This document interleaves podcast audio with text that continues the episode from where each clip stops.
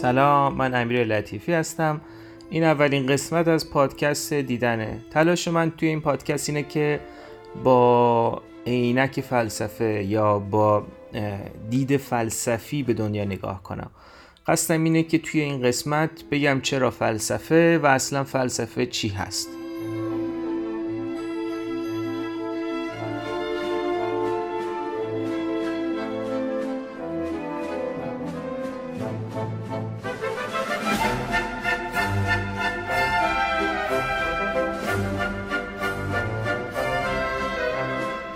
در مورد فلسفه مثل هر چیز دیگه یه تصور عرفی و معمول توی ذهن همه موجوده و عملا همین تصوره که میزان اقبال عمومی یا نظر عمومی نسبت به فلسفه رو تعیین می‌کنه. خب اگر که این تصور عمومی در مورد فلسفه منطبق با واقعیات باشه دیگه ما نیازی به ادامه دادن این پادکست نداریم و ما هم مجاب میشیم که فلسفه چیز به در بخوری نیست و می‌تونیم بریم دنبال کارمون. خب این تصور عمومی نسبت به فلسفه چه شکلیه معمولا؟ معمولا فلسفه یه همچین فعالیتی تصور میشه. پرداختن به موضوعات کلی و انتظایی به نحوی سخت فهم و پیچیده. و متعاقبا این نتیجه گرفته میشه که فقط به درد یه عده آدم کتابخون و منزوی می‌خوره که تا حدی هم پتانسیل دیوانگی دارن. یا تنها به کار کسایی میاد که ازش دارن امرار معاش می‌کنن. و خب در مقابل اون زندگی قرار داره با همه مسائل جزئیش که به کلی راهش از فلسفه و چیزهای انتظایی جداست. خب ما باید دقیقا به همین تصور بپردازیم. باید بگیم که آیا این تصور و نتیجه گیری درسته؟ و سعی ما اینه که توی ادامه این پادکست به این سال جواب بدیم.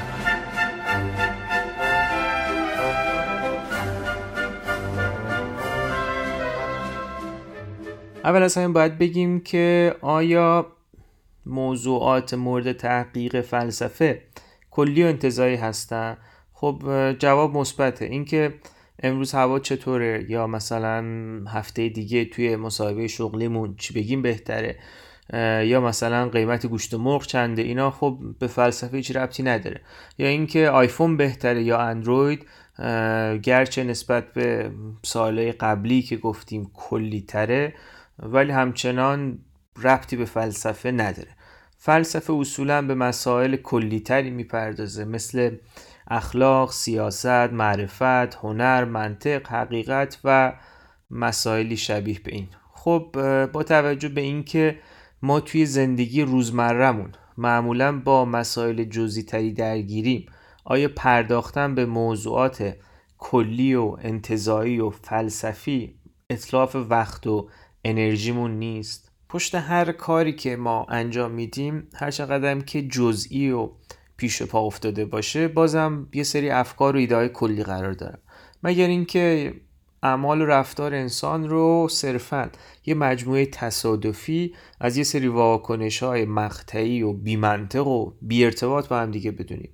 مثلا اگه هر روز به موقع سر کارمون حاضر میشیم حتما پس ذهنمون یه درکی داریم از کلیاتی مثل اخلاق کاری یا خوشقولی یا دست کم نیاز به امرار معاش و حفظ بقا و غیره. یا اگر بیش از مقداری که برای اجاره خونه و خرید غذا و پوشاک و خلاصه فراهم کردن لوازم حفظ بقا لازم کار می‌کنیم احتمالا درکی داریم از رابطه میان مقدار پول و میزان خوشبختی. پس هم با کلیتی به نام پول آشناییم و هم با کلیتی مثل سعادت و خوشبختی. حالا فارغ از این که بین این دوتا واقعا چه ارتباطی برقراره.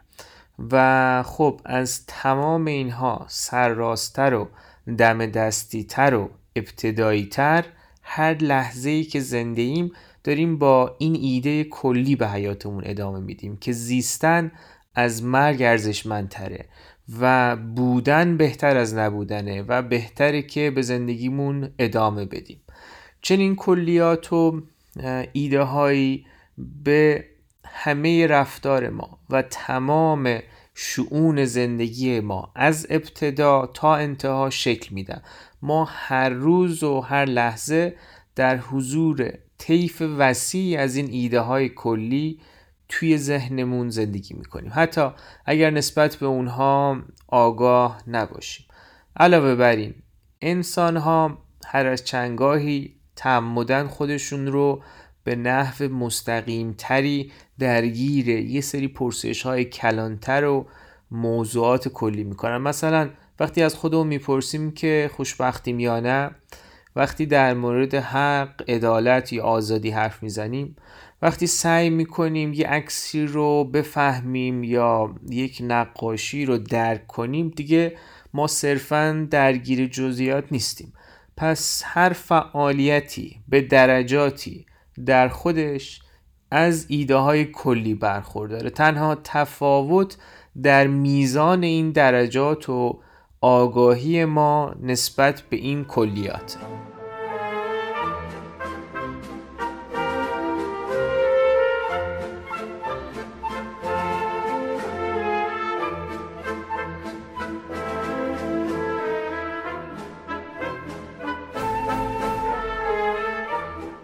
خب گفتیم که پشت سر هر کاری که انجام میدیم همیشه یه تعدادی ایده های کلی قرار دارن. حتی اگر که ما نسبت به حضور اون آگاه نباشیم و از اون طرف گفتیم که ما گهگاه خودمون به مسائل کلان و کلی فکر می‌کنیم.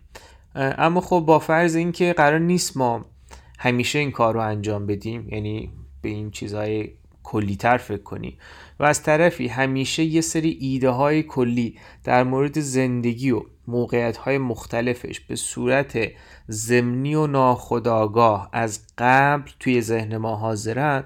دیگه چه نیازی داریم به فکر کردن به مسائل کلی و انتظایی و فلسفی؟ خب به نظر می‌رسه که چنین نیازی به کل کاذبه.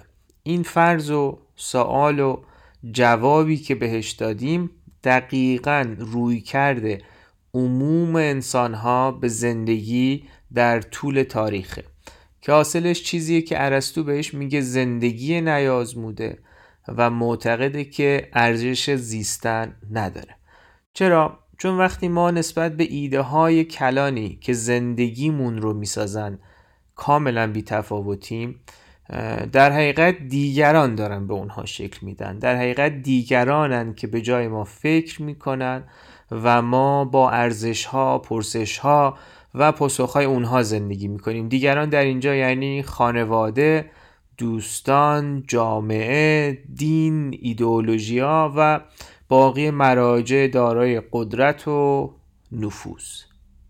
چنین زندگی در بعد شخصی در حد روزمرگی باقی میمونه و به شدت قابل پیش بینیه و در عمل از معنا و اصالت توهیه و از منظر اجتماعی می‌تونیم بگیم که شبیه زندگی گلوار میمونه.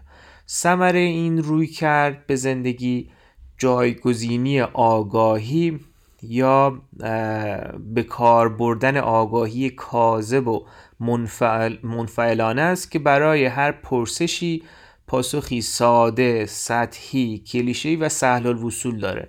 مثلا سیاست رو خلاصه می‌کنه در چیزی که پدر مادر نداره همش توته است کار انگلیسی هاست از ماست که بر ماست و غیره. یا هنر رو خلاصه می‌کنه دو بخش به دو بخش آثار قشنگ و باقی چیزهایی که اگر به آسونی فهمیده نمیشن پس حتما بیمعنی و سر کاری. سینمای خوب رو هم خلاصه می‌کنه به فیلم هایی که کش نمیان حوصله سربر نیستن داستان دارن آخرشون معلومه و قطعا سیاسفید نیست همچنین اقتصاد رو خلاصه می‌کنه به تنفر از پولدارها و همزمان روش های پولدار شدن در 21 روز و تاریخ رو خلاصه می‌کنه به کوروش کبیر و حمله اعراب و استعمار روباه پیر و حقی که از ما خوردن و غیره. خلاصه که با مجهز شدن به چنین آگاهی فراگیر و همه فن حریفی میشه همه مشکلات دنیا رو توی فاصله میدون انقلاب تا سر خیابون فاطمی. البته به شرط اینکه مسیر ترافیک باشه ریشه یابی کرد و براشون راه حل پیدا کرد. بدون اینکه سطح بحث از سقف تاکسی بالاتر بره.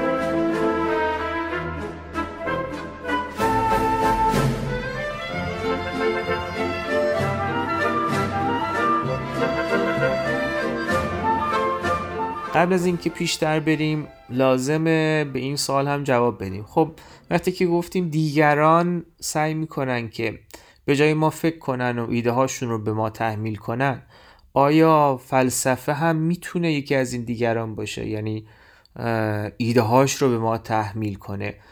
باید جواب بدیم که اگر منظور از فلسفه فقط آثار و آرا و افکار فلاسفه باشه یعنی در حقیقت فقط منظور تاریخ فلسفه باشه بله قطعا چنینه. ولی اگه منظورمون از فلسفه یکم کلیتر باشه و اشاره کنیم به خود عمل فلسفیدن و تفکر به روش فلاسفه پاسخ منفیه. ولی خب روش کار فلاسفه چیه که اونها رو از خانواده و جامعه و دولت و غیره متفاوت می‌کنه؟ فلاسفه سرچشمه برای دانایی و نادانی قائل نیستند به هر چیزی شک می‌کنن به سنت به قانون به قراردادهای اجتماعی به عقل به حسیات و حتی به زبونی که باهاش حرف می‌زنی. اونا درباره همه چیز فکر می‌کنن حتی درباره خود فکر کردن. اسیر هیچ تعصبی نیستن به هیچ فرض و تعریف و قراردادی قائل نیستن و سعیشون اینه که همیشه با دستای خالی شروع کنن. نموده این شک فراگیر رو شروع با دستهای خالی روش کار دکارت فرانسویه که به شک دکارتی معروفه. دکارت یکی از بنیانگذاران فلسفه جدیده. بعد از اینکه به همه چیز شک می‌کنه از این نقطه آغاز می‌کنه. فکر می‌کنم پس هستم یا اونطوری که به لاتین میگن کوگیتو ارگوسوم. و تلاش می‌کنه از این نقطه آغازین که تا جای ممکن از هر پیشفرز و هر تصور پیشینی خالیه شروع به فهم و شناخت جهان کنه.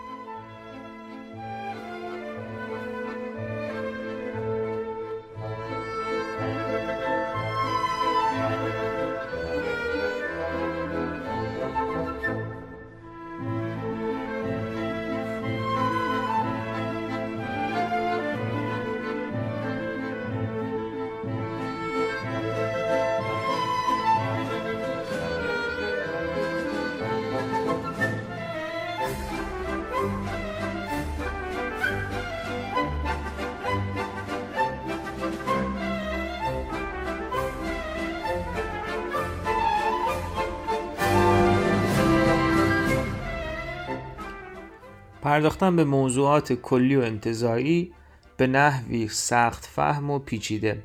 گفتیم که این تصور عمومی از فلسفه. خب تا اینجا در مورد بخش اولش حرف زدیم یعنی موضوعات کلی و انتظایی. حالا باید بریم سراغ بخش دوم. یعنی این تصور معمول که فلسفه یه چیز سخت و خیلی پیچیده و و دشواری.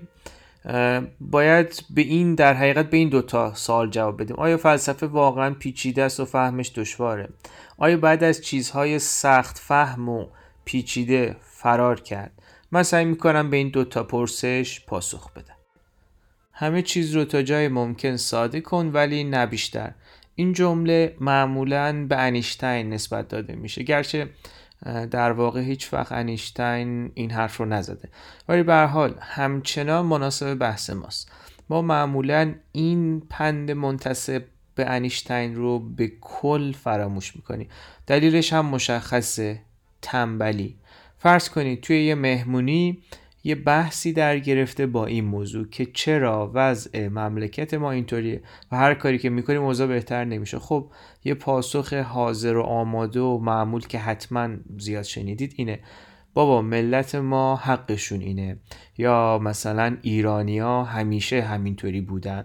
یا ما از لحاظ فرهنگی مشکل داریم و غیره. خب چرا فکر می‌کنید این پاسخها تبدیل شدن به پاسخهای معمول؟ روشنه. تنبلی.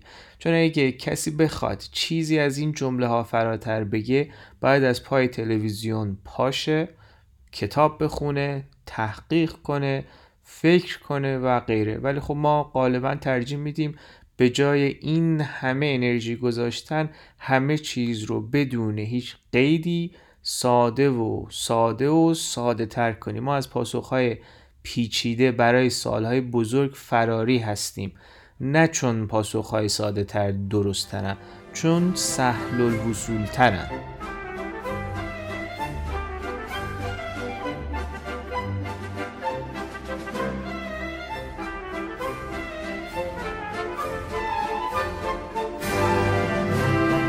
از طرفی فلسفه درباره انسان و زندگی و جهانی که هممون داریم توش زندگی می‌کنیم. پس اصلا چطور می‌تونه پیچیده شه؟ به دلایل مختلف. یکی از این دلایل این می‌تونه باشه. فلاسفه در بکار بردن زبان بسیار وسواس به خرج میدن و یه سری عادات ویژه خودشون رو دارن. مثلا واجه های آشنا رو توی قالب های ناآشنا و بدی به کار می‌برن. یا ترکیب ها و واجه های جدید می‌سازن که معمولا به گوش ما نخوردن. چنین روی کردی به زبان فهم فلسفه رو برای ما که زبان رو به شکل معمولش یعنی به شکل روزمرش به کار می‌بریم دشوارتر می‌کنه. البته که این نوع از کاربست زبان بی دلیل نیست و در خدمت روش کار فلاسفه است که پیشتر در موردش حرف زدیم. فلاسفه همیشه در تلاشن که از صد هر محدودیتی بگذرن و هر قراردادی رو معلق کنن تا بتونن محتویات ذهنیشون رو بدون هیچ قید و محدودیت خاصی بیان کنن یا در مورد چیزهایی تحقیق کنن و حرف بزنن که معمولا در موردشون حرف زده نمیشه. و در مورد چیزهای معمول به شکلی حرف بزنن که معمولا در موردشون به اون شکل خاص حرف زده نمیشه. البته که چنین رابطه ای با زبان منحصر به فلاسفه نیست شاعران هم روی کرده مشابهی به زبان دارند. البته که اونها به کل اهداف متفاوتی رو دنبال می‌کنن. البته که بحثای فلسفی به دلایل دیگه هم می‌تونن پیچیده بشن که اینجا ما فرصت پرداختن به تک تکشون رو نداریم. ولی فراموش نکنیم که پیچیده حرف زدن همیشه لزوما برای بیان مفاهیم پیچیده به کار نمیره. هستن کسایی که تعمدن سعی می‌کنن هر حرف ساده ای رو چنان با واجه های فرنگی و الفاظ قلمبه سلمبه جور و جور در هم بتابن که مخاطب به جای درگیری با اصل مطلب و اصل حرفشون همیشه پشت دیوار پرزرق و برق واژه ها متوقف بشه مبادا که متوجه تکرار ایده های کهنه ضعف استدلال یا ناآگاهی متکلم بشه. خیلی از اهالی سیاست در این کار بسیار استادن.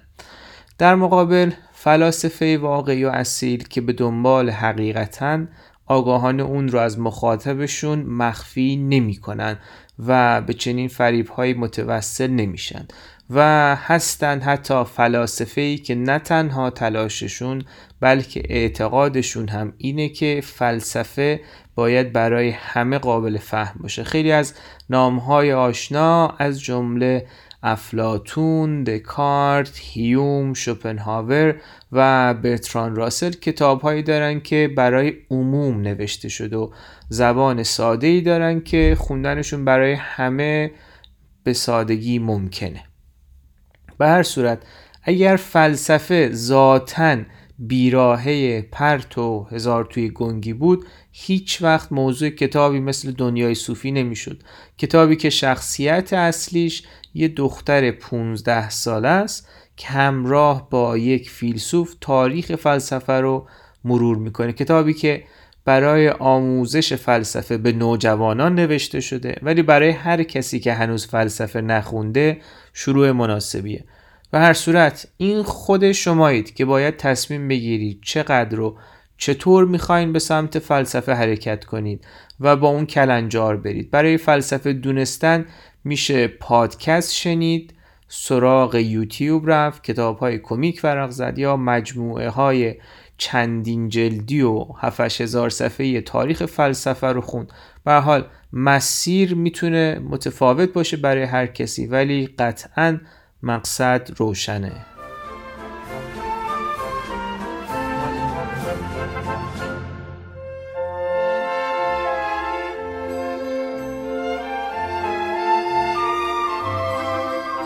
اگر بخوایم این قسمت رو خلاصه کنیم باید بگیم که با حرف زدن از تصور عمومی در مورد فلسفه شروع کردیم و گفتیم که فلسفه و فعالیت فلسفی معمولا به این شکل تصور میشه. پرداختن به موضوعات کلی و انتظایی به نحوی سخت فهم و پیچیده. گفتیم که برخلاف تصور عمومی موضوعات کلان و ایده های کلی در تقابل با جزئیات زندگی روزمره قرار ندارن و در حقیقت به اونها و به کل زندگیمون شکل میدن. از این گفتیم که بیتفاوتی نسبت به چنین ایده های حاصلش زندگیه که به قول ارسطو ارزش زیستن نداره. گفتیم که عموم انسان ها در طول تاریخ از فکر کردن به چیزهای غیر جزئی فراری بودن و امروز هم همینطوره. مثال آوردیم از تصورات سطحی که حاصل رویکرد جزئی نگر به زندگی. گفتیم که فلسفه به خاطر روش ویژه‌ای که برای تفکر بی تعصب داره نمی‌تونه مرجعی برای سرسپردگی فکری باشه. بعد رفتیم به سراغ این پرسش که آیا فلسفه سخت فهم و پیچیده است و همیشه باید سراغ پاسخهای ساده رو گرفت؟ گفتیم به هر پرسشی نمیشه ساده پاسخ داد و ساده سازی می‌تونه ملازم ساده انگاری باشه. اشاره کردیم به برخی از علل دشواری زبان فلاسفه. گفتیم که لزوما همه فلاسفه و آثارشون سختخان نیستن. گفتیم که میشه از راه های مختلفی به فلسفه پرداخت. سعی منم این بوده که توی این پادکست با هم یه راه جدیدی پیدا کنیم. خب بحث ما توی این قسمت اینجا تمومه.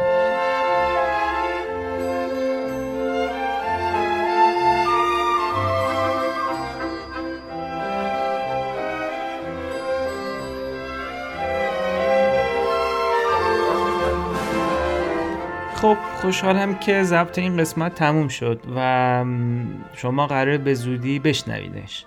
امیدوارم که این پادکست ادامه پیدا کنه و به زودی من قسمت جدید رو هم ضبط و منتشر کنم. برای با خبر شدن از قسمت بعدی می‌تونید به دیدن to see dot com برید. دیدن که مشخص T O S دو تا E dot com.